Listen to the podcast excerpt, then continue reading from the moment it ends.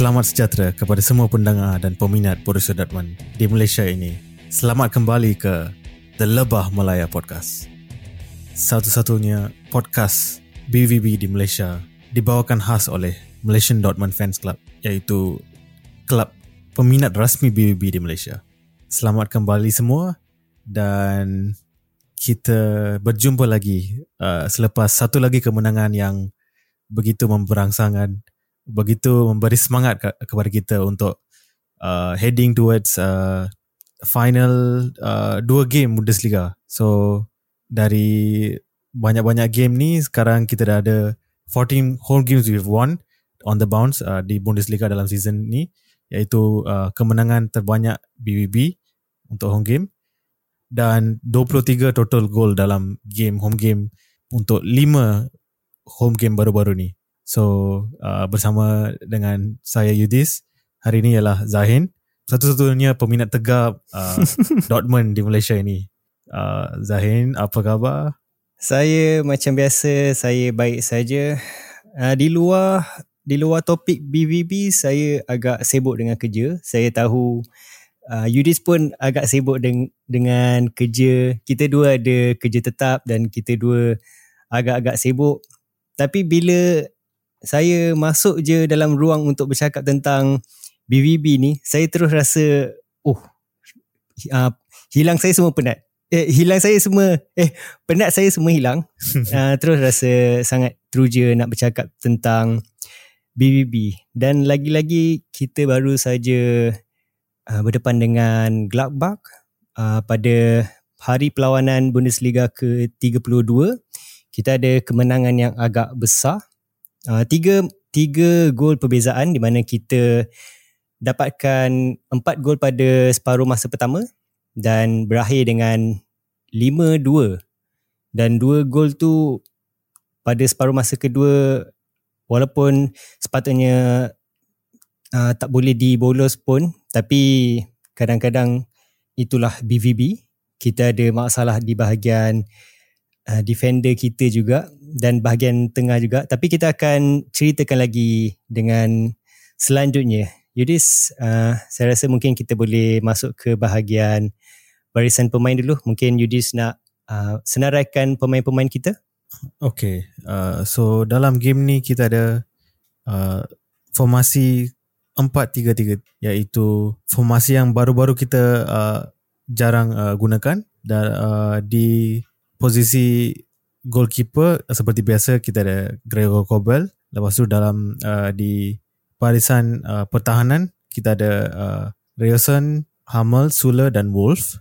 Dan dalam pertengahan padang kita ada Bellingham dengan Emre Can dan juga Brandt. And also dalam posisi penyerang kita ada Adeyemi, Hale dan Malen. So seperti minggu lepas juga line up yang sama uh, tetapi Schlotterbeck uh, di bench untuk uh, sebagai precaution lah. Apa pendapat Zain pasal uh, formation kita dan so far uh, squad kita dalam game ni? Kita bermain 4-3-3 tapi kadang-kadang ada masa kita akan bertukar daripada 4-3-3 ke 4-5-1 bergantung pada cara kita menyerang. Tapi saya rasa uh, kalau barisan ini sama digunakan uh, pada dua baki perlawanan saya rasa kita ada peluang yang sangat besar untuk menang sebab macam uh, patah English orang cakap don't fix.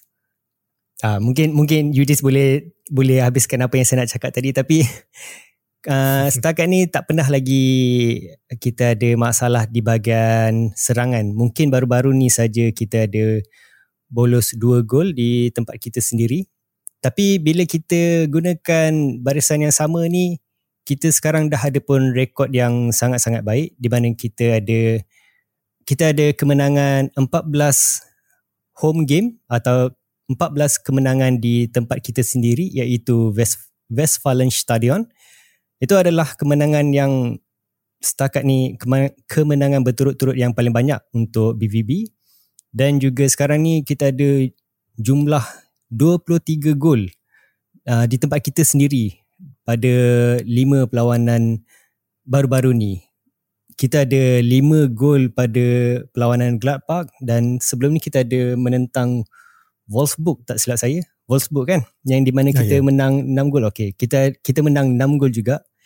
Itu yang saya rasa kita makin bertambah baik di bahagian serangan dan ada masa di bahagian tengah juga kita makin kreatif untuk distribute bola ke bahagian kiri kanan. Dan macam barisan sebelum ni juga uh, di mana Riazon dan Wolf diturunkan saya rasa itu adalah gandingan yang sangat-sangat efektif sekarang ni. Walaupun ada juga masalah masalah tentang ruangan yang terlampau besar di dibuat oleh Wolf pada tak silap saya awal-awal minit pun ada juga uh, kesilapan dia berkenaan dengan ruang tapi kita akan ceritakan lagi uh, secara mendalam pada selepas ini. Mungkin kita boleh masuk tentang uh, gol pertama kot sebab kita ada banyak juga gol hari ni untuk kita cover.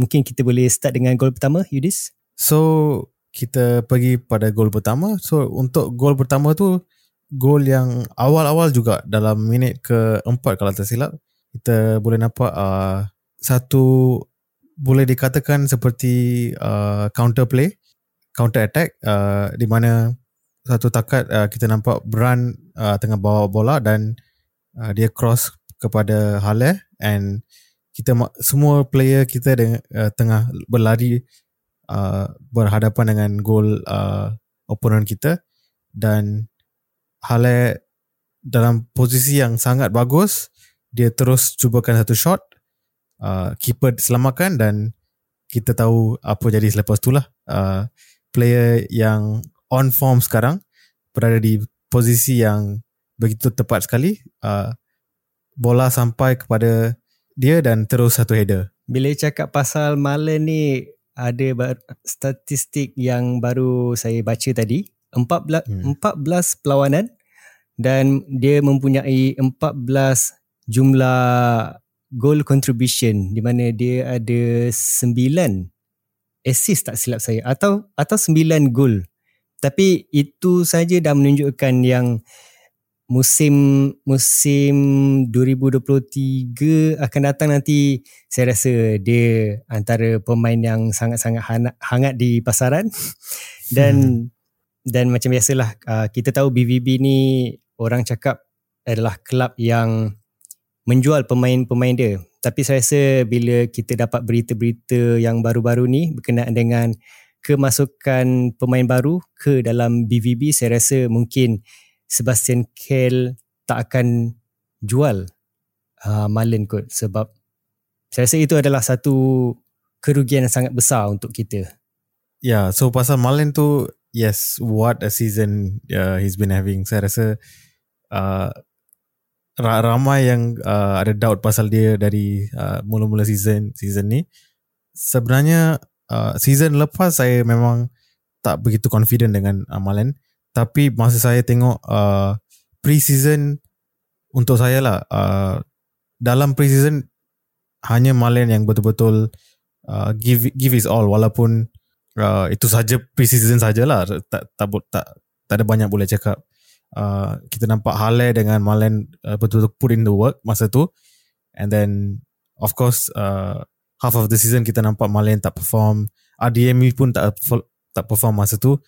And with the hard work uh, kerja keras dengan uh, guidance dari Terzik kita nampak eventually Malen uh, is standard performer lah dalam season ni Yalah macam macam Yudis cakap tadi pun dia berada di tempat yang tepat dan hmm. dalam masa yang sangat tepat.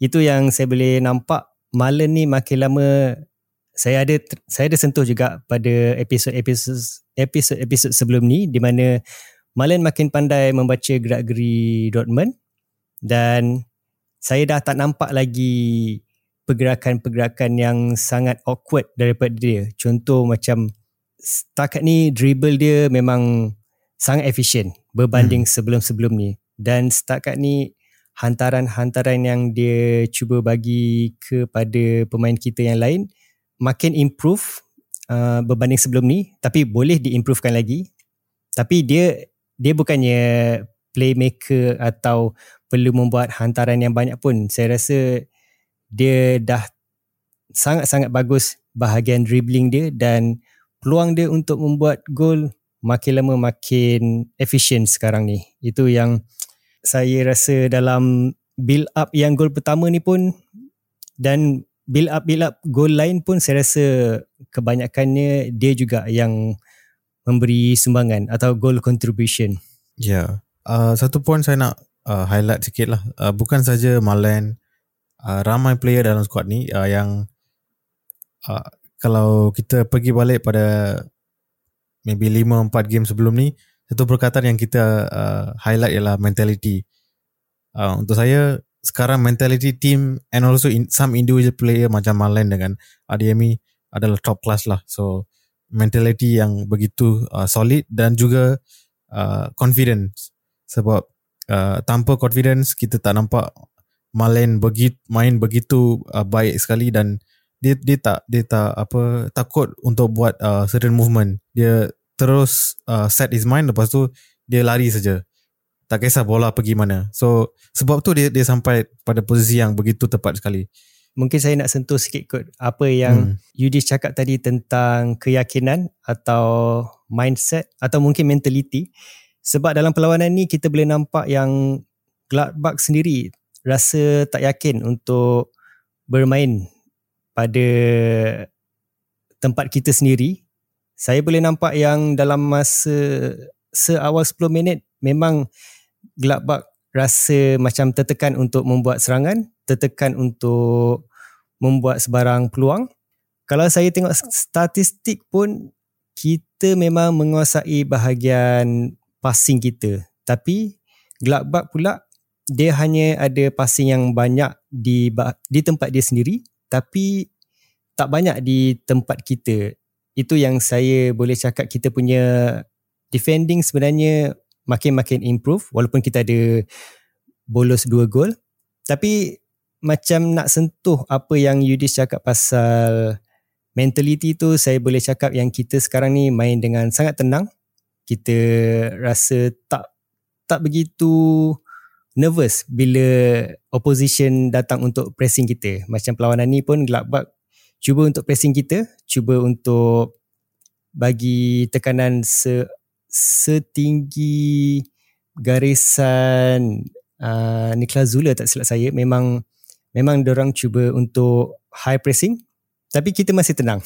Kita punya build up hmm. sangat-sangat sangat-sangat efisien ya yeah, i think satu lagi benda ialah sebab uh, kan Gladbach main bertentangan dengan yellow ball so uh, dia dia main away dekat Dortmund ni susah sangat untuk dia sebab uh, the whole crowd uh, macam bagi semangat lah pada Dortmund. So uh, lagi itu itu satu lagi satu kita dah score dalam minit awal minit keempat. So confirm lepas tu Gladbach dah lagi nervous dan uh, kita boleh katakan game plan dia orang untuk first half dah dah hancur lah sebab sebab kita score begitu awal sekali. Pasal uh, bercakap pasal game plan dia hancur, kita nampak uh, dalam gol kita yang kedua juga uh, walaupun penalti tapi uh, cara kita dapatkan penalti tu sebab uh, kita nampak uh, Brand dengan uh, Halle is very good position and Halle dia, dia hampir gol sebenarnya dia buat satu pusingan dan dia nak dia nak uh, shot dah tapi disebabkan defender Gladbach tu dah nervous sikit dia uh, bawa uh, Halle uh, brought down Halle and of course lah dia give away satu penalty yang senang dan akhirnya uh, kita nampak Bellingham score uh, satu penalti yang begitu simple dan uh, efficient kita nak saya katakan. Cakap pasal Bellingham punya penalti yang sangat simple tu memang memang rasa macam cara dia sepak tu macam lagi menyakitkan hati berbanding striker eh, berbanding pemain yang buat penalti Panenka tau. Sebab Hmm. Di mana dia letakkan bola tu betul-betul di bah- di bahagian bawah ketiak keeper Gladbach tu. Rasa macam terlampau tenang, terlampau cool. Tapi itulah Bellingham memang sentiasa sentiasa cool bila ada pressure. Tapi sebelum kita cakap, eh kita dah cakap pasal penalti pun. Uh, tapi saya nak cakap juga pasal kita punya build up sebelum kita dapat penalti tu. Macam Yudi cakap tadi. Dia bermula daripada Gladbach cuba untuk membawa bola ke depan. Tak sampai lagi ke garisan tengah tu. Uh, saya boleh nampak yang Brand dah boleh baca apa yang Elvedi cuba untuk buat uh, hantaran kepada Gladbach punya pemain. Elvedi ni adalah center back center back Gladbach. Memang semua apa yang saya nampak semua pemain-pemain kita dah mark semua pemain Gladbach dan Elvedi pun rasa tidak ada peluang lain untuk membuat hantaran dan dia cuba untuk bawa ke depan tapi Brand memang boleh baca apa yang dia cuba nak buat dan bila kita counter tu apa yang saya nampak kita punya counter seperti biasa kita punya uh, counter brand walaupun kita tahu dia tak berapa laju tapi dalam dalam counter ni memang Gladbach rasa macam terkapai-kapai untuk kejar brand. Dan kat situ saya nampak kita berdepan dengan empat pemain kita berdepan dengan tiga pemain Gladbach itu yang saya rasa kita punya build up makin-makin improve makin makin, terbaik kita ni build up kita. Okay, so mungkin kita boleh pergi kepada goal seterusnya. Okay, so goal ketiga ni saya saya betul-betul suka sebab lagi sekali kita nampak uh, Malen brand uh, dengan brand uh, involved dalam goal ni kita nampak uh, Malen uh, dribble bola dah sampai pada uh, dekat dengan half uh, opponent lepas tu dia one two dengan brand and dia satu simple pass pada Hale dan what a beautiful goal. Kita nampak uh, ala-ala uh, Lewandowski dulu. uh, Tolong jangan cakap pasal Lewandowski. Sampai pada Hale and dia uh, back back heel. So betul-betul uh, strikers goal instinct uh, Hale ni uh, top notch and dalam game ni saya betul-betul uh, suka yang Hale dah sampai balik pada posisi naturalnya yang uh, boleh dikatakan target man. Bukan saja gol ni, go, uh, gol yang dia se- uh, cuba nak score sebelum ni yang uh, dijadikan penal jadi penalti pula. Kita nampak uh, insting Hala and posisi Hala all on point and for me lah I think this is the his best game in a BBB shirt. Betul-betul uh, perform untuk saya uh, Halle dengan uh, Malen uh, betul-betul super game dalam game ni.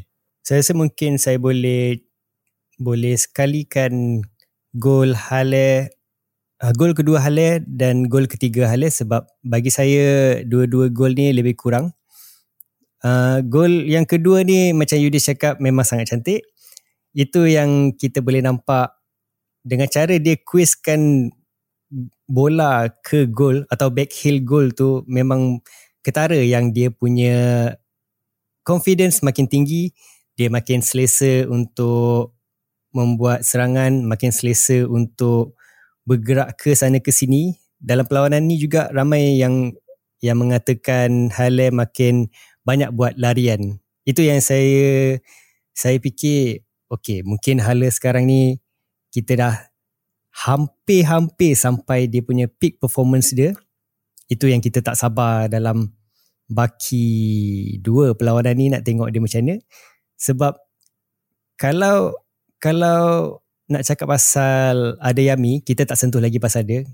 Contoh macam perlawanan Bokum ni saya nampak mungkin ada Yami banyak tak ada peluang langsung walaupun cubaan yang dia buat tu banyak sebenarnya tapi dia tiada tak ada tuah untuk dapatkan gol. Saya rasa kalau Adeyemi tidak perform pada mana-mana perlawanan, kita ada dua lagi backup. Kita ada dua lagi gantian iaitu Hala dengan Malen yang sekarang ni memang on fire sekarang ni. Ya, yeah. cakap pasal gol seterusnya juga yang yang Zain sentuh tadi.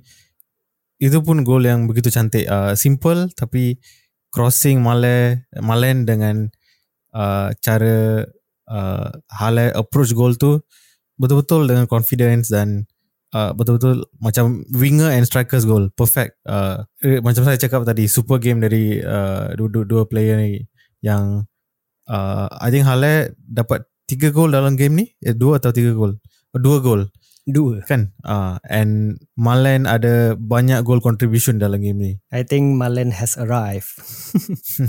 Hale also uh, has arrived Yes, juga yes. uh, maybe saya nak sentuh sikit pasal uh, posisi and cara permainan Hale eh, in general lah. Sebab minggu lepas kita cakap pasal Hale and uh, of course Zayan ada sentuh yang dia seperti false nine. Ya ya sebelum ni banyak uh, almost every game dia kan, kan uh, macam saya saya petik jugalah dia macam false nine and dia macam satu magnet uh, untuk attract player-player lain. Permainan macam se- sedikit macam Giroud juga dalam uh, World Cup team untuk France uh, masa dia team tu menang uh, uh, World Cup. Mhm. uh, apabila dia tak score banyak gol tapi dia dia dia so physically strong and dia attract ra- ramai player. So itu itulah cara permainan Hale sebelum game-game sebelum ni. Tapi dalam game ni I I really like it yang sebab sebab cara Gladbach main uh, sangat open. So Dortmund pun boleh ada banyak space and uh, Halle ada banyak space untuk lari. Malen, Malen pun ada banyak space untuk lari and uh, Halle boleh main uh, game natural dia iaitu as a target man lah. Sedikit macam Lewandowski sedikit macam Haaland juga sebenarnya. Uh, yeah of course saya saya akan compare dengan uh, player number 9 sebelum ni lah untuk Dortmund uh, yeah so Tapi ada satu info yang menarik. Bukan info lah. Ada satu tweet yang saya baca dah lama dah.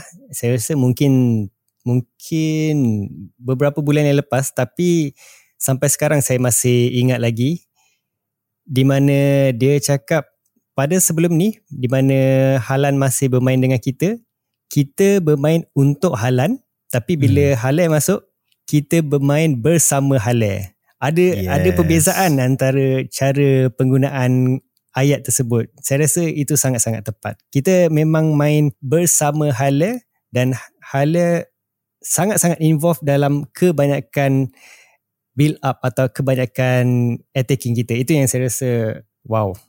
Hala has arrived. And one one important quality kita nampak dalam Hala is dia versatile sebab dia boleh jadi macam target man, uh, dia boleh jadi team player macam and and also like uh, macam saya cakap tadi lah magnet macam uh, uh, Giroud.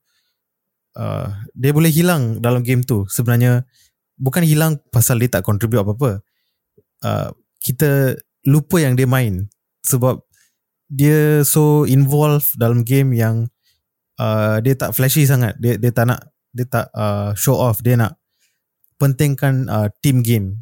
Macam I think semua ni credit pada Terzik jugalah. Uh, Terzik and also uh, Kel yang yang begitu bijak bawa player macam Haled dalam team kita ni. Saya nak sentuh jugalah pasal celebration dia. Di mana celebration dia sentiasa cool saja bila lepas gol. Itu yang dia ada sentuh juga. Uh, Halle sendiri ada sentuh yang di mana bila dia gol dia hanya celebrate dengan sekadar begitu saja, tak ada terlampau Hmm. excited sangat. Dia ada cakap juga tak silap saya uh, kenapa dia celebrate macam tu adalah disebabkan itu adalah tugas dia untuk menjadikan gol. So maksudnya dia maksudnya saya nak cakap ni adalah dia tersangat fokus dalam tugas dia. Dia tak perlu nak fikir sangat yang dia perlu berebut untuk dapatkan gol. Apa tugas yang dia bagi untuk dapatkan gol atau buat goal contribution, dia akan deliver. Dia akan selesaikan tugas tu dan terbukti dalam perlawanan Gladbach ni. Dan dalam perlawanan sebelum-sebelum ni pun boleh nampak yang Hala makin lama makin improve.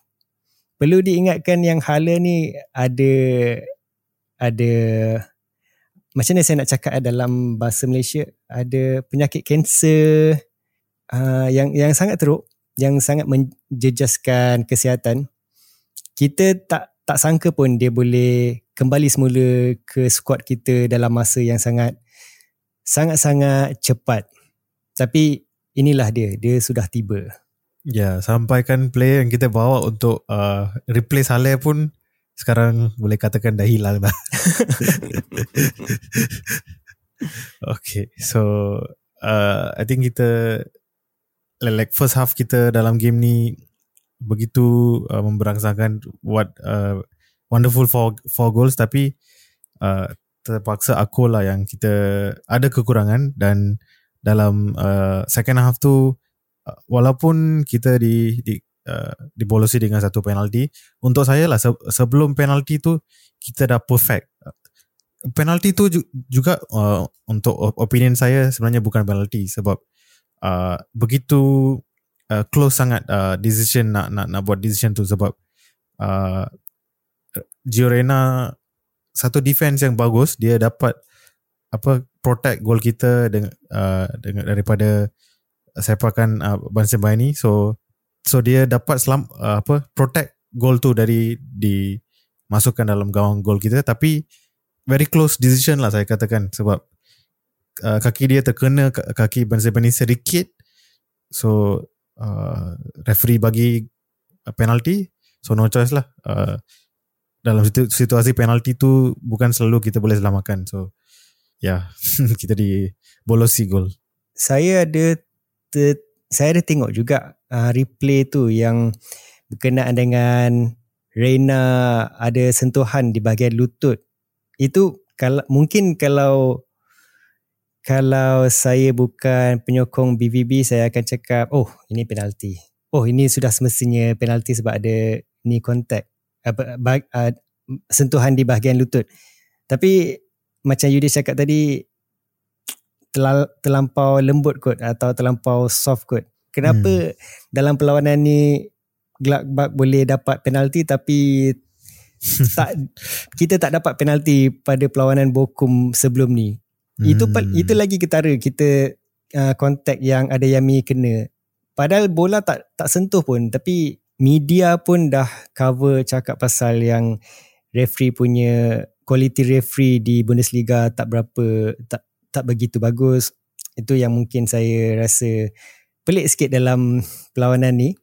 Tapi saya mungkin nak sentuh sikit pasal Reina punya keputusan untuk terpaksa turun ke bawah sebab saya nampak yang sepatutnya bukan Reina yang patut kejar uh, Weigel dalam bahagian kotak penalti kita. Sepatutnya Wolf yang perlu bertanggungjawab untuk kejar Weigel Weigel ke atau siapa? Mungkin mungkin saya tersilap Ban Sebaini. okey okey. Sepatutnya pendapat saya sendiri Wolf yang perlu perlu kejar Ben Sebaini sebab saya nampak Zula pun mungkin dah lock dia punya mata dia untuk untuk untuk tengok serangan Gladbach tapi mungkin saya silap. Tapi saya rasa kesilapan besar yang salah seorang salah seorang pemain kita buat adalah Wolf dia yang patut bertanggungjawab dalam situasi ni bukannya Reina. Yalah Reina pun kita tahu dia penyerang bukannya pertahanan. Itu yang saya rasa dia tersentuh uh, lutut uh, siapa eh lutut tu uh, Ngomo ke atau Benzema ni itu yang saya tak ingat tu. Ya yeah, I think lutut Benzema ni mm-hmm. Hmm, yalah so gol tu dah terjadi so tak boleh buat apa-apa.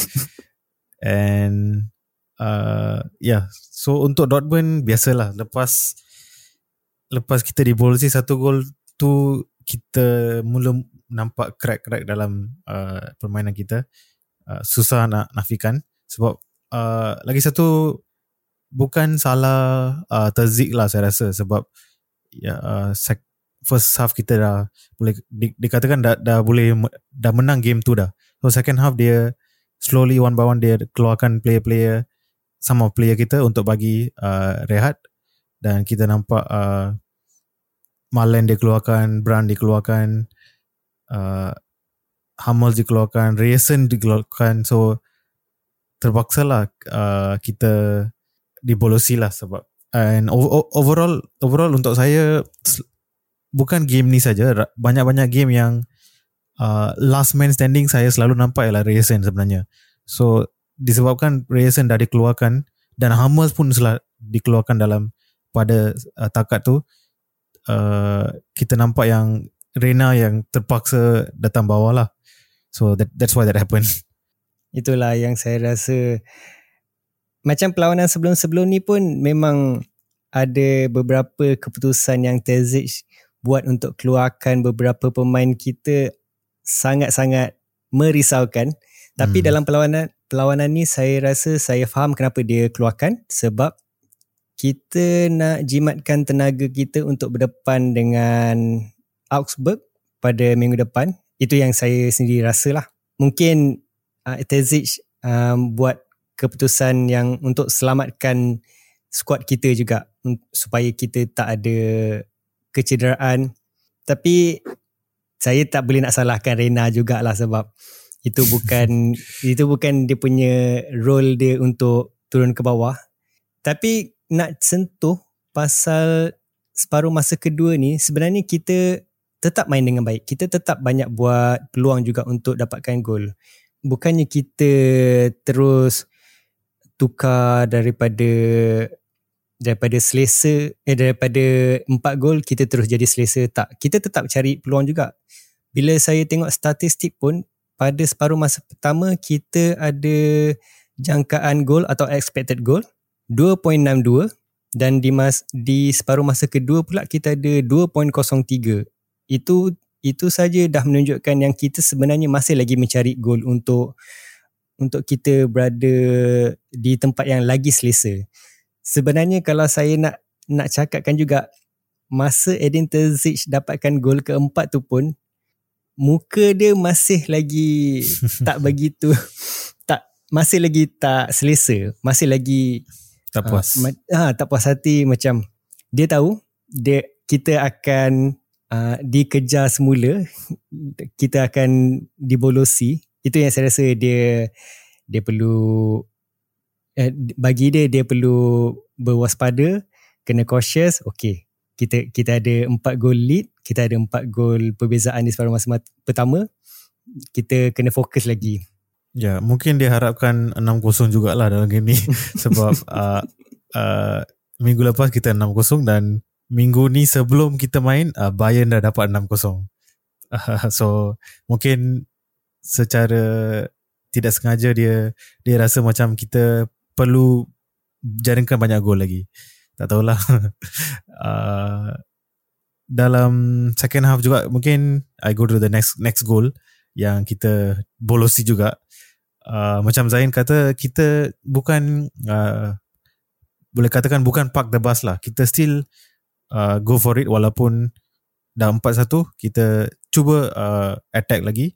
Dan disebabkan itu yang Gladbach buat satu counter attack and one of their best player dalam banyak-banyak season lah saya rasa. Last last Tindall yang buat satu gol yang begitu begitu cantik lah kalau kalau saya uh, based on my opinion.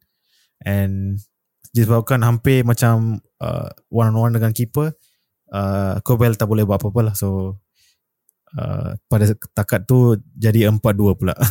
Dia bila dah ada dua gol perbezaan ni dia kita makin risau tau. Sebab kita pernah berdepan dengan Werder Bremen sebelum ni. Kita dikejar semula dan kita tak dapat. Tiga mata penuh. Dan kita tahu BVB bila dah dapat satu gol di Bolosi memang kita akan terus terus mental terus down terus drop our body drop our heads. Hmm. itu yang bila masuk ke gol kedua daripada Gladbach ni okay apa benda ni? Sebab time tu masa tu pun dah minit ke 85 saya yakin semua dah makin risau semua peminat-peminat dah makin risau. Sebab kita punya pertahanan yang tiba-tiba terus macam switch off.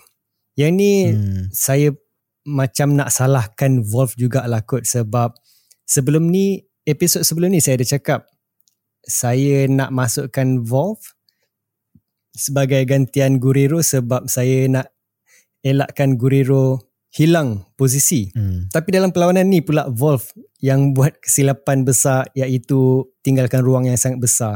sepatutnya Wolf boleh kejar uh, pemain daripada Gladbach ni nama dia Nets dia merupakan left back tapi entah kenapa dalam perlawanan ni dia mungkin agak tertidur sikit kot itu yang kita terus dapat uh, bolos yang kedua dan kita makin risau tentang bolos ni. Ya, untuk saya opinion saya lah. Bukan sebenarnya salah uh, Wolf sangat sangat lah sebab cara team kita di set up oleh Terzik saya rasa memang uh, semua orang faham yang player macam Guerrero dengan uh, Wolf uh, di, diberikan uh, ruang untuk uh, uh, buat satu uh, attacking play dan kalau uh, kita perlu defend dari, dari counter kita beri, berikan uh, role pada Rayson atau uh, Emre Can atau uh, Hummels Slaughterback untuk uh, datang balik bawah untuk defend.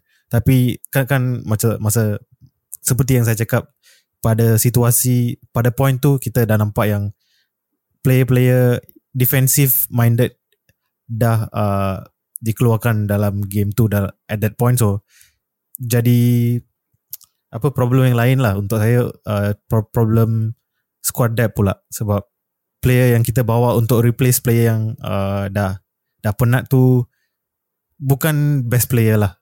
Boleh dikatakan player macam 60% of our our best quality lah boleh boleh katakan. So bukan not surprising yang kita dibolosi lah tapi saya nak sentuh jugalah yang apa Yudi cakap tadi tentang Riazon saya rasa Riazon ni perlu di di teruskan untuk baki dua perlawanan ni sebab memang ketara dia punya stamina dia macam tak pernah berkurang langsung. Yes. Ada sekali tu yang saya nampak Wolf macam biasa dia hilang posisi dia di bahagian kanan tapi Riazon daripada bahagian kiri daripada garisan tengah tu terpaksa turun ke bawah dan switch position ke bahagian Wolf pula di mana Wolf sedang berjoging saja time tu untuk track back.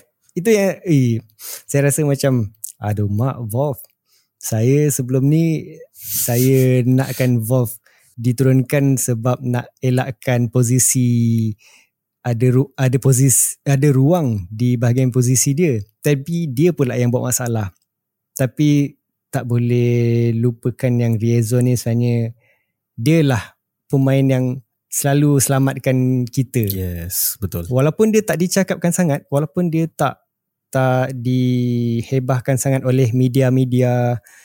Saya rasa kalau Riazon main di Premier League atau English Premier League, saya yakin nama dia mesti antara top yang disebut oleh peminat-peminat. Tapi disebabkan dia bermain di Bundesliga, nama dia tak disebutkan langsung. yeah.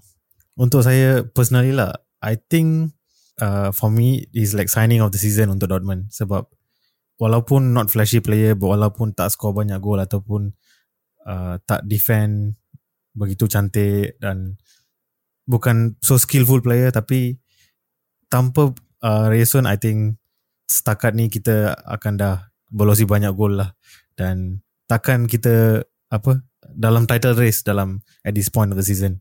Jangan lupa yang Riazon ada juga satu gol eh masa awal-awal permainan awal-awal diturunkan. Waktu tu pun Adeyemi masih lagi mencari gol pertama dia. Tapi Riazon yang dapatkan gol pertama dia berbanding Adeyemi. Bukan nak cakap Adeyemi tak power tapi hmm. mungkin Riazon lebih bertuah di bahagian situ kot. And I think ramai juga lupa yang uh, sebelum uh, I think almost half of the season or more than that uh, Freiburg dengan Union Berlin dalam tangga pertama dan kedua dalam uh, Bundesliga. Masa tu Reisen masih dalam team uh, Union Berlin. So sekarang kita pula di tangga kedua dan Union Berlin dah dah nombor empat pula. So itulah kepentingan uh, Reisen dalam defense. Okay, mungkin kita boleh masuk pula gol yang terakhir di mana gol kelima kita, Yudis. Yes, so pada tahap tu kita dah dah dah 4-2 dah dan uh, 90 minit dah habis, 93 minit pun dah habis, 3 minit yang diberikan. So kita ingatkan uh, uh, game tu akan habis dan kita nampak kita dapat satu peluang untuk uh, free kick and kalau tak silap uh, Emre Chan kalau tak silap uh, dia buat satu uh, bukan Emre Chan Guerrero ah uh, Guerrero. Dia buat satu crossing uh, free kick yang begitu cantik and uh, keeper terpaksa selamatkan dan uh, macam biasa uh, pemain yang selalu akan bagi gol contribution dari bench uh, pemuda kita uh, Giovanni Reina dan what a, what a simple tap in and uh, right place the right time lagi sekali lah. Saya tak rasa itu adalah crossing daripada daripada Guerrero tapi apa-apa pun Reina tetap berada di tempat yang betul tetap berada di waktu yang sangat tepat. Itu adalah rebound yang kalau kalau kita tengok balik pun highlight atau replay bola daripada Guerrero tersebut memang sangat-sangat laju keeper keeper Gladbach pun tak boleh nak buat apa dan bola tersebut memantul ke Rena dia dia dia memang sangat bernasib baik di situ. Tapi macam ma, macam kita ada sentuh sebelum ni uh, Rena ada striker instinct kot. Tapi mungkin kalau saya nak sentuh sikit tentang kehadiran dia bila diturunkan pada kesebelasan utama berbanding dia diseneraikan di bangku mungkin dia tak begitu menilah bila dia kesebelasan utama. Tapi bila dia di di bahagian bangku dan dimasukkan akhir-akhir minit itu yang kita nampak dia sangat-sangat menyelah kalau saya keluarkan statistik pun sebelum ni empat perlawanan eh, maafkan saya empat gol terakhir dia mesti berakhir dengan akhir-akhir minit iaitu 93 minit 82 minit 92 minit dan baru-baru ni 94 minit. Generation generational talent mungkin. Dia dia ada ada bright future mungkin. Mungkin dia uh, terikut uh, ayah dia lah sebab ayah dia pun satu legend uh, football kalau tersilap Argentina eh, Argentina kan? Ah yes. Oh Argentina bukan US ah sorry sorry. Uh, Uruguay kot. Nak kena kena fact check. Tapi Yudis ada tahu yang isu parents Rena tu ke? Itu yang saya tak begitu tahu sangat dan sebenarnya saya tak nak ambil tahu sangat pun. Tapi mungkin kalau Yudis ada tahu pasal info berkenaan dengan Rena ni mungkin boleh jelaskan juga ke para pendengar kita? Um, ya saya, saya tak begitu tahu pasal uh, detail-detail uh, I mean pasal Gio Rena ni. Tapi saya tahu bapa dia uh, ex player and also dia adalah uh, pemain yang lahir di US uh, oleh ya yang lahir di US lah sebab tu dia adalah national team dia main dalam national team US juga. Sebab mungkin ada yang ada yang tertanya-tanya kenapa Reina jarang dimasukkan. Tapi kalau kalau saya yang menjawab mungkin saya cakap dia hanya berkesan pada separuh masa kedua saja. Dan itu adalah salah satu sebab kod dia hmm. tidak diturunkan sebagai kesebelasan utama. Tapi mungkin saya silap, mungkin Yudis ada pendapat yang lagi baik daripada saya. Okay, saya saya baru saja fact check. Betul uh, bapa dia uh, pemain uh, dari negara Argentina tapi Oh, okay okay. Uh, dia uh, pergi ke US dan sebab tu dia kahwin dengan isteri dia dari US and uh, so on lah. So sebab tu anak dia pun uh, player US and ayah-ayah dia ni Claudio Reyna pun ada banyak uh, cap untuk uh, US juga. Okay, pasal Gio Reyna I think very obvious lah. Saya pun dah pernah uh, petik untuk saya Gio Reyna dengan uh, Jamie Bino Gittens at the moment masih sangat muda dan dia orang hanya boleh main sebagai sebagai power sub lah sebab kalau dia mainkan untuk full 90 minutes kadang-kadang kita nampak dia orang tak boleh hold posisi dia orang uh, tak at one point mungkin dia orang penat ataupun tak cukup idea dan end up dia macam jadi liability sikit lah untuk uh, team kita. Sebab tu lebih baik jadikan uh, sub and contribution dia orang sebagai sub sangat tinggi. And kalau tak silap saya ada satu stat yang bukan uh, dua orang player saja. Overall kita adalah team yang banyak skor uh, dari sub dan di second half dalam season tahun ni. So tak uh, not surprising lah untuk uh, Terzik selalu mainkan dua-dua player ni sebagai sub. Dan mungkin saya sentuh sikit je lah. Mungkin ramai yang terlepas pandang bila kita bercakap tentang pemain muda ni. Kita kita semua tahu Gio Reyna Jamie Bino Gittens, Mokoko pemain-pemain muda. Tapi kita selalu terlepas pandang, saya rasa mungkin saya seorang je kot atau mungkin ramai juga yang terlepas pandang yang sebenarnya Jude Bellingham ni adalah hmm. salah seorang pemain muda juga. Tapi kita nampak dia di atas padang, dia di atas padang seperti pemain yang sudah biasa dengan Bundesliga, sudah biasa dengan pemain-pemain top player memang saya rasa terkejut juga nak bila tengokkan balik level Bellingham ni berbanding dengan Gio Reyna, Mokoko, Bino Gittens. Bukan nak merendahkan mereka tapi saya cuma just nak bagi peringatan saja. Ya, sebenarnya Bellingham uh, lagi muda dari Gio Reyna sebenarnya. Oh. Ramai yang tak tahu yang lagi terkejut. Uh, uh, itulah. Uh, sebenarnya uh, bila Gio Reyna datang pada tim kita uh, dia adalah satu prospek yang sangat uh, talented dan ramai akan ramai yang kata dia akan main dan jadi profesional seperti ayah dia. Tapi disebabkan oleh uh, satu dia masih muda bila dia, dia join Dortmund and banyak injury yang bagi dia tak cukup playing time and uh, jadi macam ni lah dia sekarang uh, still on the road to jadi uh, satu amazing player. Tapi saya compare dengan Bellingham dan Haaland jugalah sebab dia orang uh, sangat muda dan Dortmund juga. Disebabkan konsistensi dia orang dan top mentality and also uh, jarang ada injury yang besar yang jadikan dia orang slowly boleh improve uh, themselves and uh, one of them uh, dapat dijual pada team yang besar satu lagi akan mungkin akan dijual untuk pada tim yang besar. So uh, macam itulah uh, dekat uh, Dortmund ni player-player yang muda dan konsisten eventually akan jadi player yang besar lah.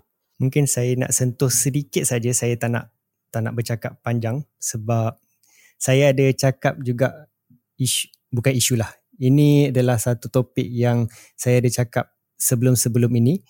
Saya ada nampak yang Sebastian Kell dah cuba atau dah buat dah pun polisi dia untuk sentiasa fokus kepada pemain-pemain yang lebih berpengalaman berbanding pemain muda.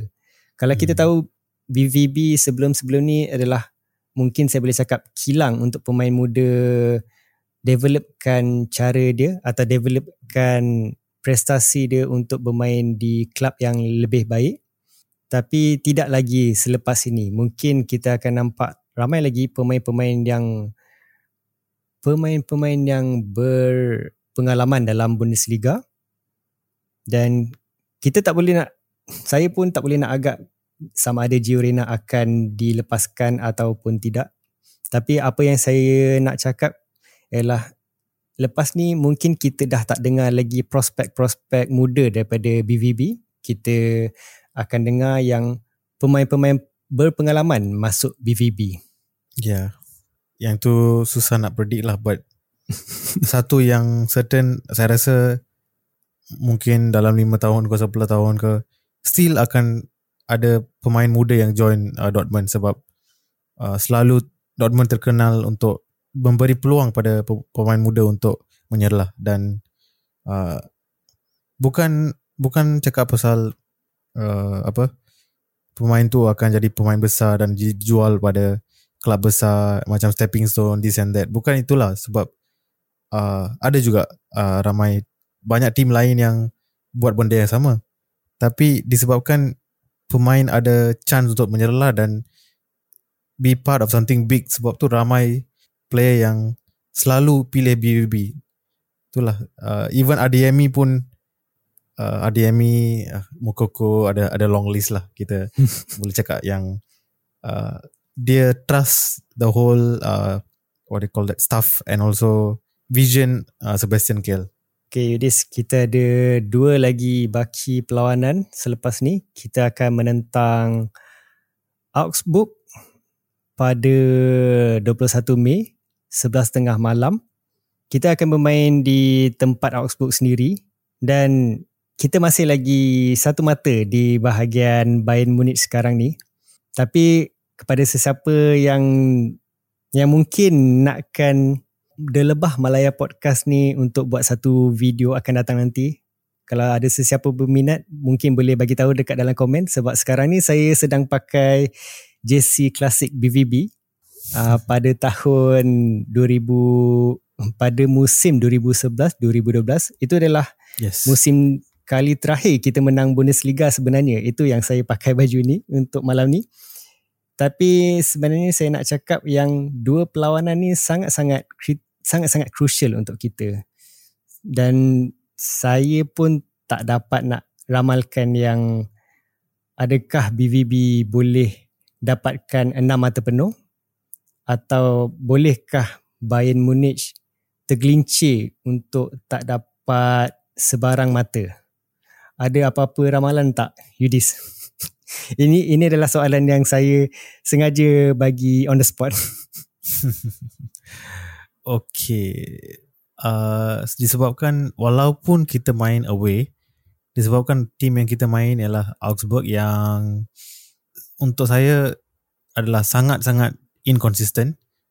Jarang saya kita tengok Augsburg menang dengan banyak gol. So either dia menang 1-0 ataupun dia draw ataupun dia kalah terteruk. Uh, macam dia pernah kalah dengan Bayern 5-3, dia pernah kalah dengan Leipzig 3-2. So akan ada gol dalam permainan seperti ini. Uh, mungkin saya boleh predict 3-1 kot uh, yeah sebab Dortmund is on a very good high and baru dua dua game berturut-turut main at home and dia boleh dia boleh membawa confidence tu dengan dan bersama dengan quality squad kita uh, akan jadi mudah untuk uh, kita lawan Augsburg. Sebelum saya bagi tahu ramalan saya, mungkin saya nak sentuh sedikit tentang mata Augsburg sekarang ni. Augsburg berada di tangga ke-13 dengan 34 mata. Saya sebenarnya agak yakin yang Augsburg masih lagi ingin dapatkan mata disebabkan beza mata yang sangat dekat dengan uh, tangga ke-16 iaitu Schalke. Uh, dan di tangga tujuh di tangga ke-17 pula Stuttgart dengan 29 mata. Dan tangga terakhir iaitu Hertha Berlin 25 mata. Jarak mata tu tersangat dekat. Dan saya yakin Augsburg akan bermain sangat bersungguh-sungguh untuk sekurang-kurangnya dapatkan satu mata untuk menaikkan lagi perbezaan mata untuk turun ke tangga ke bawah. Mungkin kalau Augsburg kalah pada perlawanan ni, dan dia akan berdepan dengan Gladbach pula. Gladbach kita tahu uh, satu tim yang agak kuat dan saya yakin Augsburg akan bermain bersungguh-sungguh dalam perlawanan ni. Itu itu yang saya rasa saya ramalkan perlawanan ni agak-agak sengit dan saya nak ramalkan kita hanya menang 1-0 saja. Tapi bukannya ramalan ni tepat. Sebelum-sebelum ni pun ramalan kita tak pernah satu pun yang yang dapat tepat. Sebelum ni saya ramalkan uh, Gladbach kita hanya menang 1-0 tapi kita ada pesta gol 5-2. Tapi ini sekadar ramalan saja. Tapi so far kadang-kadang lah saya dapat uh, goal difference yang betul. Sebab uh, se- sebelum ni saya ramalkan kita menang 3-0 tapi jadi 5-2 pula. So okay lah not bad lah. So okay lah, okay lah. at least adalah something perbezaan gol. okay, this mungkin kita boleh tamatkan episod ni. Saya biarkan Yudis untuk take the stage. Okay, so kita ada hanya baki dua game saja lagi. So harap-harap kita akan menang dua-dua game dan kita jadi German champions untuk uh, musim 2022-2023 ni. So uh, itu saja dari kami The Lebah Melaya Podcast. Uh, it's me Yudi signing off. Auf Wiedersehen. Uh, goodbye. Bye bye.